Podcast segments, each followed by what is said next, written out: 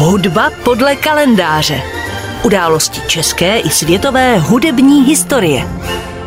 Dnešní hudba podle kalendáře připomene francouzského hudebního skladatele období romantismu, jehož jméno je spojováno především s jeho operou Carmen, která se stala jednou z nejznámějších a nejhranějších oper vůbec. Takže už víme, že v centru naší pozornosti bude Georges Bizet. Ten se narodil před 185 lety 25. října 1838. Alexandr César Leopold Bizet, jak znělo celé jeho jméno, se narodil v Paříži a pokřtěn byl pod jménem Georges 16. března 1840 v kostele Notre Dame de Lorette. Rodiče ho už od dětství vedli k hudbě. Otec byl sice původně kadeřník a vlásenkář, ale stal se učitelem zpěvu a matka hrála obstojně na klavír. Uznávaným učitelem zpěvu byl také jeho strýc, François Delsart, matčin bratr. Příliš tedy asi neudiví, že už v deseti letech byl Georges Bizet přijat na pařížskou konzervatoř a to do klavírní třídy. Byl vynikajícím klavíristou, ale chtěl se raději stát hudebním skladatelem. V roce 1853 začal tedy studovat kompozici u operního skladatele Fromentála Alévyho. Na podzim roku 1855 pak složil během jednoho měsíce svou první symfonii C-dur. Během deseti let studií získal Georges Bizet řadu ocenění a vyznamenání. V roce 1857 uspěl v soutěži vypsané Jacquem Offenbachem a obdržel ocenění za svou operetu Doktor Mirákl. V témže roce získal i římskou cenu za svou kantátu Clovis a Clotilde a tak příští dva roky v rámci tohoto ocenění strávil dva roky v Itálii.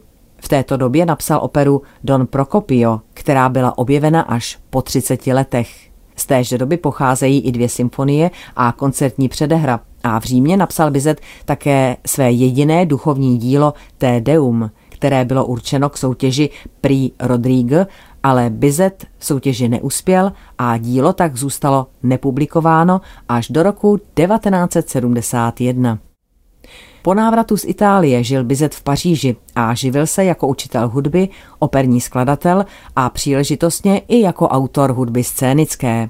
V roce 1863 přijal zakázku ředitele lirické opery Leona Carvala na operu Lovci Perel.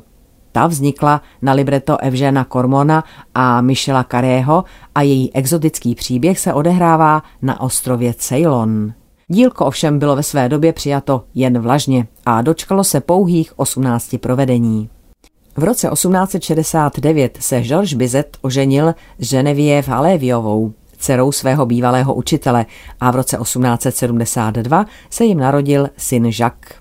Po prusko-rakouské válce v letech 1870 až 71, během níž Bizet sloužil v Národní gardě, skomponoval skladatel svou jednoaktovou operu Jamilé, která ovšem velkého úspěchu nezaznamenala, na rozdíl od scénické hudby k dramatu Arlézanka Alfonse Dodéta. V roce 1875 se Bizet přestěhoval do malé vesnice Buživál, aby dokončil práci na nové opeře Carmen, která měla být uvedena v komické opeře. Opera měla premiéru 3. března 1875. Skorou okolností byl ten den Bizet jmenován rytířem čestné legie. Opera, od níž si mnohé sliboval, ovšem byla přijata velmi chladně, a to jak kritikou, tak veřejností. Zklamaný Bizet se uchýlil do svého domu v Buživálu. V květnu ho postihl akutní záchvat reumatoidní artritidy poté, co se koupal v ledové vodě řeky Sény. 3. června 1875, tři měsíce po uvedení Carmen, pak Georges Bizet ve věku necelých 37 let zemřel na infarkt, který byl důsledkem zánětlivého onemocnění i celkového vyčerpání organismu. Jeho smrt bývá často spojována s nezdarem díla, na kterém si velmi zakládal a v jehož úspěch věřil. Pochován je na pařížském hřbitově Père Lachaise. Teprve později nastoupila Carmen svou vítěznou pouť po všech evropských i světových pódiích. Georges Bizet zanechal po sobě asi 120 hudebních děl – Zpočátku psal písně a skladby pro klavír. Jeho první orchestrální skladbou byla předehra napsaná v roce 1855, po které následovala už zmiňovaná symfonie C-dur. Jeho díla z tohoto, tedy ranějšího období, zůstala většinou nedokončená v rukopisech a byla vydávána až po Bizetově smrti. Důvodem byla patrně autorova přílišná sebekritičnost a nedůvěra ve vlastní schopnosti. K jeho nejúspěšnějším orchestrálním dílům patří svity, zejména dětské hry či svita Arlézanka. Napsal také více než 20 oper, z nichž se ovšem do dnešní doby na repertoáru udrželo kromě Carmen pouze několik. Jsou to například Lovci Perel, Kráska z Pertu a nebo Jamilé. Bizet do operního světa vnesl nový hudební styl, charakterizovaný vynikající kompozicí, solidním kontrapunktem a hlavně nápaditou harmonií. Volil neobvyklá témata a exotické prostředí svých oper, kterým vtiskl působivý lokální kolorit při zachování francouzského charakteru své hudby. Hudba podle kalendáře.